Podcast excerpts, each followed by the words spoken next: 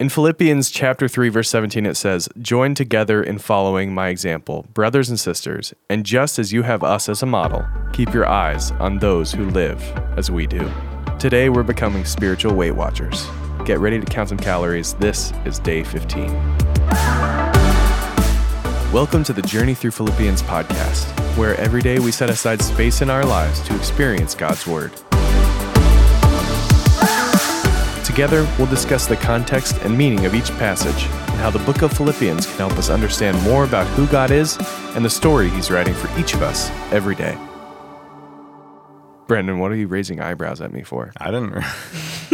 you said keep your eyes on those. You who- excited to count some You calories? said the verse was keep your eyes on those who live as we do. So I'm just shifting my eyes towards you. I know I don't count calories. Let's Oh, be real. nice. But just curious, what's the craziest diet you've ever tried? Craziest diet. Have you tried any of the like only lemon, water, and cayenne pepper Ugh, from the office? Kelly, Kelly Kapoor. She's like passing out. Yeah, she's like, She's like, I'm I've fine, little guys. bags under her eyes. lemon and cayenne pepper and mm-hmm. honey for two weeks. I don't think I've ever tried that. Kombucha is kind of like that, isn't it? Is that? That's basically what it is. yeah, Yeah. I drank that and Like only And that. what happened? I didn't drink it again. oh, you only once. I've actually I've had it a few times, but I've done the intermittent fasting. Yeah. Yeah, mm-hmm. And How does that work? you know, like you fast sometimes and then you There's no like rhyme or reason to Intermittently. it. There's no strategy. There, basically, you eat like for small portions of the day, like four hours a day, let's say. oh, so you like Noon- 20 hours a noon day to you're four. not. 20 hours a day you fast or something like that. Whoa. Or 16 Yeah. hours a day you fast, something like that. yeah, my brother's done that before. Yeah, your brother's still doing that. Yeah, he does it off and on. Have you found that so. it works? No, because I don't commit to it. I would The just hard be part- really angry Honestly, by we- twelve You'd be o'clock. grumpy. yeah. My goodness. I just think part of our job is always meeting with people, and Mm-hmm. oftentimes it's like around food and stuff. Not that I couldn't just Because sit we're there and- following the biblical That is, example. yeah, that's right. Right. That's how Jesus did it. Communion. and- Coffee and breaking bread. Yeah. Yep. But yeah, I mean, it's not always the most practical thing. Hmm. But I do like it in theory. Mm-hmm. Do you? I like starving myself in theory. Well, you still get to so eat for those four hours. My or six or eight imaginary hours or figure is in great shape. really thinking. it's thanking me. What about you? I would say that I've done this cabbage soup diet. It's really just like a cleanse. It's just supposed to be seven days. So it's kind of like usually after the holidays or maybe now after you've eaten a lot of candy, you know, Yep. that kind of thing. I mean, you literally like make this cabbage soup, which is a bunch of vegetables and some It's beef- not just cabbage. Right. Okay, right. good. V8 juice, you know, that Oh, kind of wow. stuff. Yeah, it's some yummy yummies. But then you follow. Some yummy, yummy. Yummy. We can't just breeze oh past my that. gosh, I know. Sorry. That's in the dictionary. So, So the dictionary, Melissa. Yummy yummies? Anything that could be eaten. that's vegetables. Yeah. And then you just like keep on this very strict daily diet of like only vegetables one day, Hmm. only fruits one day. But literally by the third or fourth day, you just hate everything and everybody. So it, it's So So it not- doesn't, it it. doesn't matter yeah, what you eat it's- that day. Exactly. you look great and you hate everybody. Yeah, so it's kind of like one of those cleanses, and then you should just like moderate Oh, what so you you're build back up eating. Yeah, so it's not like this will sustain you or anything. Gotcha. Yeah. Do you guys remember Atkins? Oh, Oh, yeah. gosh, yes. Wasn't there another one that was like related to that? The South Beach The South, diet? South Beach, or Beach diet, some- yep. something like that. Which was just like eat all the protein. It's just right? protein. I actually Right. did that, and that was really effective. Was it? Really? I lost I love weight. cheese, and that, Yeah. that was like allowed. That was like the number one thing is like eat a lot of cheese, right? Because it was high in protein. That has like sugar in it, though. Cheese I mean, I. I would still have dairy, but I, a lot of people would cut out dairy. oh, Yeah. wow. Yeah, but I would do chicken, fish, and veggies, and that was it. Hmm. I have done the whole 30, and that is actually a really good diet, but it's almost like a way to think of living, like without sugar, Hmm. without dairy. It's a sad way to live, actually. I've done. yeah, what about you? I did paleo Mm-hmm. for a little while, for like seven or eight months, Mm. and that was fine. I developed an almond allergy because I ate so many almonds. Really? like that was my snack. It was just like everything's you almond really- flour based, or like you know, if you want any sort of you like had so much goods. of it that your body Yeah, and so rejected now I it. get stomach aches from it. Oh, hmm. no. But it, that worked too. But now I'm kind of doing what you're doing, Brendan. I I'm not doing anything right now, just to be clear. I work out in the morning, but that's all I do. I'm kind of doing what you said that you did, which is Yeah. like basic proteins like fish or chicken or something like Yeah. that, and then veggies, and then I'm eating Tootsie Rolls by noon. So Exactly. it's great. I'm very disciplined. Candy. Yeah, exactly. Well, today we're talking about some body transformations, and we don't have a commentary today. we're just going to read through the whole chapter, chapter three, Yep. because this is the third week of Journey Through Philippians. And we're just going to take some time and dwell on the passage here. And then we'll get kind of down to the bottom of what we're talking about, why we're watching our weight. Further, my brothers and sisters, rejoice in the Lord. It is no trouble for me to write the same things to you again, and it is a safeguard for you. Watch out for those dogs, those evildoers, those mutilators of the flesh. For it is we who are the circumcision, we who serve God by his Spirit, who boast in Christ Jesus, and who put no confidence in the flesh, though I myself have reasons for such confidence. If someone else thinks they have reasons to put confidence in the flesh, I have more circumcised on the eighth day, of the people of Israel, of the tribe of Benjamin, a Hebrew of Hebrews, in regard to the law, a Pharisee. As for zeal, persecuting the church. As for righteousness based on the law, faultless. But whatever were gains to me, I now consider loss for the sake of Christ. What is more, I consider everything a loss because of the surpassing worth of knowing Christ Jesus my Lord, for whose sake I have lost all things. I consider them garbage, that I may gain Christ and be found in him not having a righteousness of my own that comes from the law, but that which is through faith in Christ, the righteousness that comes from God, on the basis of faith. I want to know Christ, yes, to know the power of his resurrection and participation in his sufferings, becoming like him in his death, and so somehow attaining to the resurrection from the dead. Not that I have already obtained all this, or have already arrived at my goal, but I press on to take hold of that for which Christ Jesus took hold of me. Brothers and sisters, I do not consider myself yet to have taken hold of it. But one thing I do, forgetting what is behind and straining toward what is ahead, I press on toward the goal to win the prize for which God has called me heavenward in Christ Jesus. All of us, then, who are mature, should take such a view of things. And if on some point you think differently, that too God will make clear to you. Only let us live up to what we have already attained. Join together in following my example, brothers and sisters. And just as you have us as a model, keep your eyes on those who live as we do. For as I have often told you before and now tell you again, even with tears, many live as enemies of the cross of Christ. Their destiny is destruction, their God is their stomach, and their glory is in their shame. Their mind is set on earthly things, but our citizenship is in heaven, and we eagerly await a Savior from there, the Lord Jesus Christ who, by the power that enables him to bring everything under his control, will transform our lowly bodies so that they will be like his glorious body.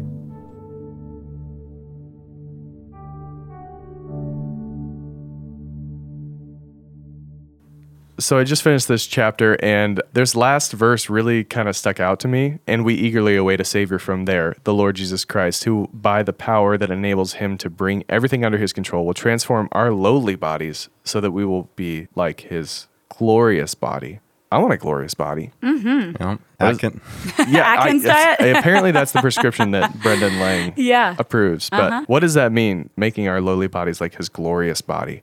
It's actually one of the things that Jesus promises us. You know, when we become part of the people of God, when we accept Jesus as our Lord and Savior, Paul talks about it this way. He talks about how we move from the realm of death to life, that we are made alive in Christ. And there's a sense in which we are resurrected right now, in which we have this sort of new experience of mm-hmm. life. But there's also this promise that in the future, we're actually going to have a fuller and better experience of life when mm. after we die, our bodies will be raised from the dead when Jesus returns on the day of day of Christ is a word that Paul often uses here in Philippians. And our bodies will transform and become like Jesus' glorious body. I mean, what does that exactly look like? We sort of have an idea of that from the mm-hmm. Gospels, where Jesus, in a sense, you know, he dies, he's raised from the dead, mm-hmm. and he's still in some ways recognizable, but in some ways not. Not. His body's a little bit different. Mm-hmm. And so that would be maybe an idea of what our bodies They're bodies that are designed for eternity with. Eternity, Yeah, yeah. exactly. Hmm. Interesting. I've never thought of it that way before. In the We're- way that they saw it. Yeah, Jesus. their, their Yeah. Mm-hmm. bodies fit for the new creation, essentially. So a lot of that stems around this idea of knowing what Christ is like and knowing that that's our aspiration, like not only in who we're trying to be, but in our physical bodies, apparently. Yeah. We're trying to be like him for eternity. In order to do that, we kind of have to know Jesus, right? Yeah. And that's actually what he says. I love how Paul says in verse 10, he says, I want to know Christ, yes, to know the power of his resurrection. And so actually, he alludes right there, 10 verses earlier, to what he wants to get out at the end this idea that one day he's going to experience that resurrection power in his life. I want to know Christ to experience that. But also, he says this in verse 8 I consider everything a loss because of the surpassing worth of knowing Christ, the infinite value of knowing Christ. If it's really that valuable, then he wants to know not only the power of Jesus' resurrection, but also to participate in his sufferings because there's a sense in which our sufferings also help us know Christ because that's part of who Jesus was, what he went mm-hmm. through, what he experienced in life. If we go through those things, then there's something about those that actually help bring us closer to Christ too. Yeah.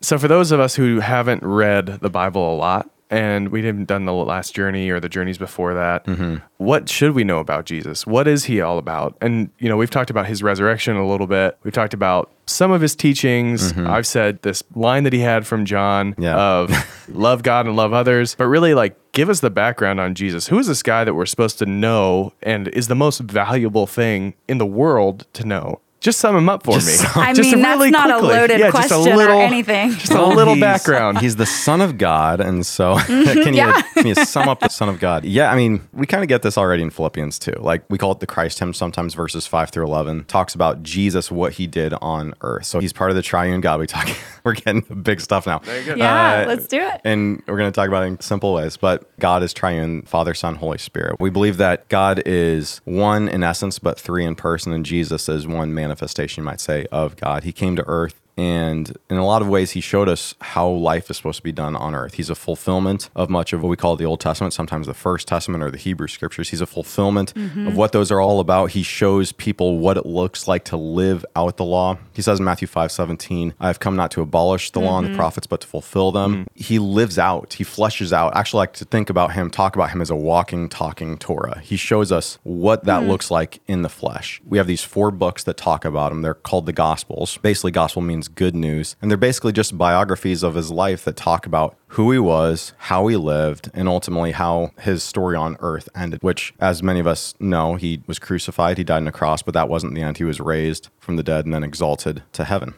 So Jesus is God and also human, and he apparently had a lot of teachings when he was here on the earth. The way he lived was an example. Yeah. How did he live? What were those examples like, and what should we take from what he taught?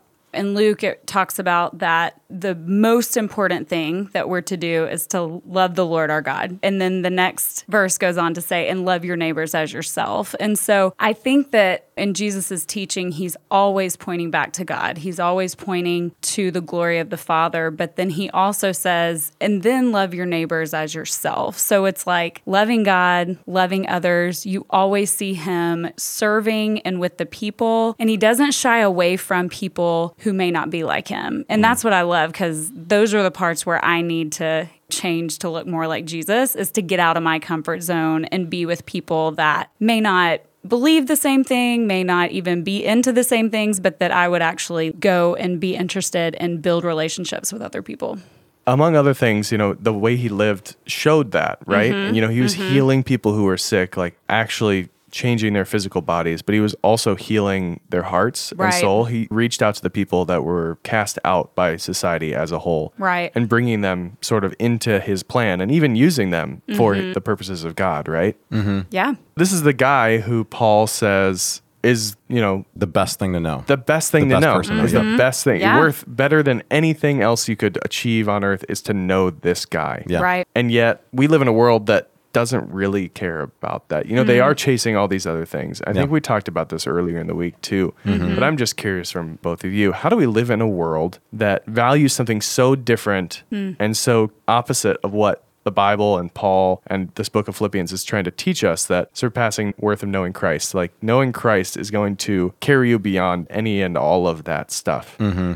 So, how do we live in a world that clings to things that are ultimately meaningless Mm-hmm. and not be super judgy or weird about them? Like, how do we not set ourselves apart so much so that they don't want anything to do with us?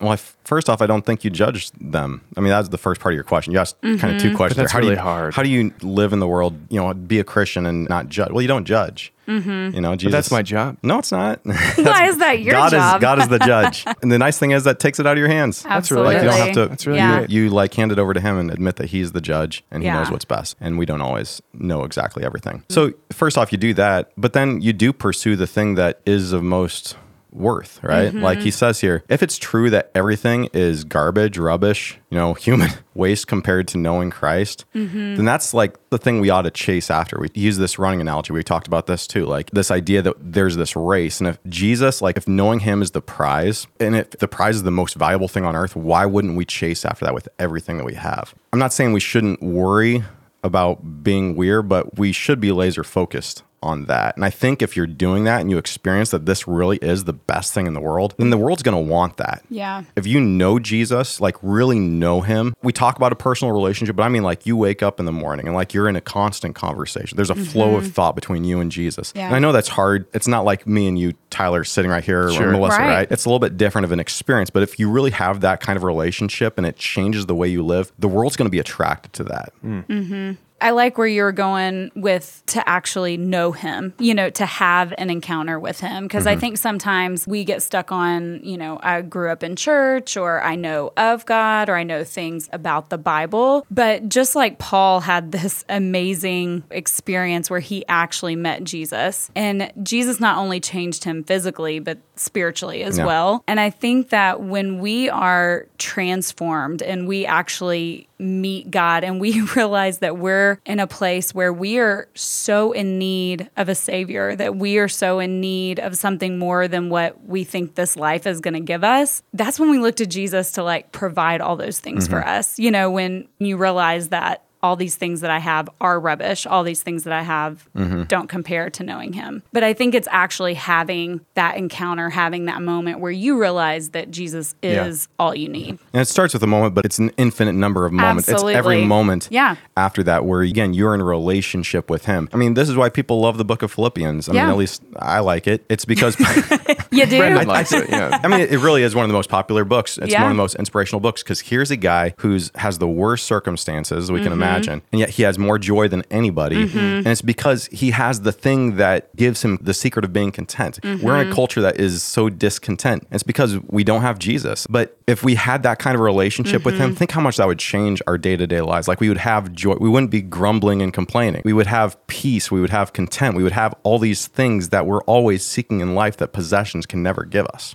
I think what it does too, when you're saying you know Jesus, you know, you're studying and spending time with the Word, and that's how Mm-hmm. you know Jesus's heart. And when you know Jesus's heart, it transforms your own. Right. And so when we say like constant conversation, for me, I'm like, okay, so when I'm praying, like that's how I have a conversation. And when I'm praying, I'm asking and talking to God about what is His will for my life. Mm-hmm. But when you know Jesus and you know his heart, then you see his answers in the world. It changes and reframes how you view your reality, right? Mm-hmm. So it doesn't mean that you can't be an accountant or a banker, Oh, like, you know, absolutely. or a painter or a youth pastor, all these things. You can do these things for the wrong reason, Mm-hmm. or you can have it reframed by knowing Jesus's heart Mm-hmm. and you see that the way that Jesus does. And that's the best way to stand out from the rest of the world. Yeah. Is do the same things as the rest of the world, reframed Yeah. through Jesus's heart and Yeah. what he wants to do. And like Brendan was saying, like to know scripture, to know who Jesus Yeah, is. because Like that's how you get to know Jesus. Well, read, yeah. read the gospels, you know? It's how you know about him at least. And if you're going to know someone, you got to know something about them. Absolutely. But it also goes beyond that. I love scripture, but I also, Right. like I admit, I know a lot of people who know a lot about the Bible. True. Mm-hmm. Who don't care about God, who don't have a relationship with God because this is just a job. It's just an academic exercise. And it has to go beyond that. It has to transform our lives and who we are as individuals. Yeah. So we talked about body transformations, the beginning a little bit, Weight Watchers, and it goes back to this idea that you know Paul thinks that we should model ourselves after Jesus' body and apparently not live for our stomachs. That was in this chapter as well. Yep. Right. But here's my question: When we talk about the body of Christ, mm-hmm. which is the church, Yep. how do we as individuals change and help the church become what it needs to be for the cause of Christ? Like continually change, because a lot of people think that mm-hmm. we've figured it out, and if people are not attracted to and people don't want to come to church, then that's on them, mm-hmm. and they'll be the ones that are, you know, not saved going forward? How do we as individuals contribute to what we believe the church body should be?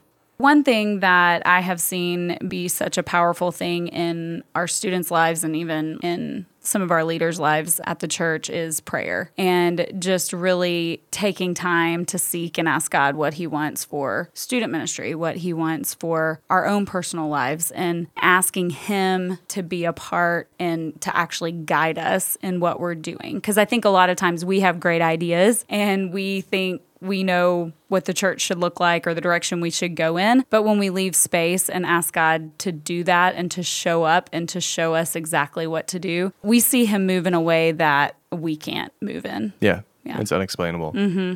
I think to jump off from that, you know, there are a couple of things Mm-hmm. that we see reinforced in Philippians. One of them is prayer. Yeah. One of them is worship. Like mm-hmm. Paul is giving praise to this guy who has set the ultimate example of how we should live, right? Right. And that's something that we should do regularly as well, mm-hmm. whether it's through music or just the way that we operate through life, taking time out of our day to really worship and mm-hmm. give back and acknowledge that we are not in control. Not only is it something that we're called to to give back, but it's something that will change us.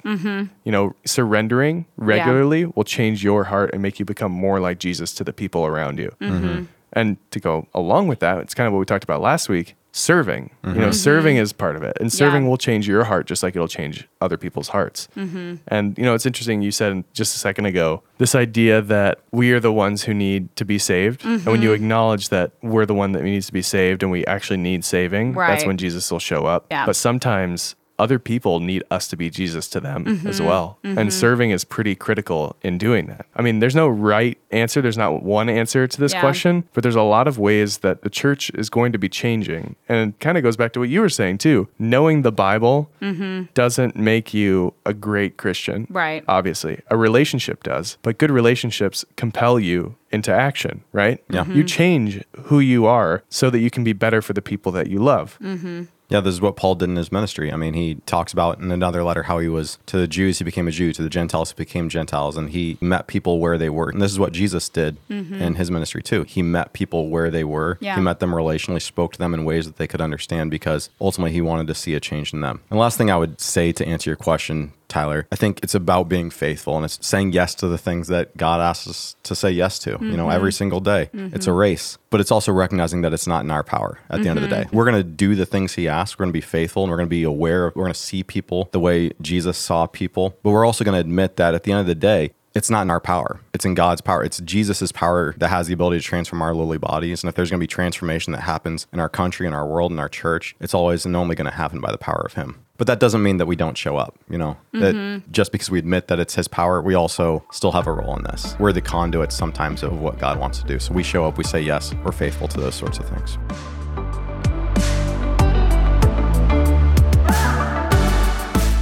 Thanks for joining us today for the Journey Through Philippians podcast. To check out even more resources like videos from Philippi, children and family resources, and ebooks for all ages, visit our journey page at willowjourney.org.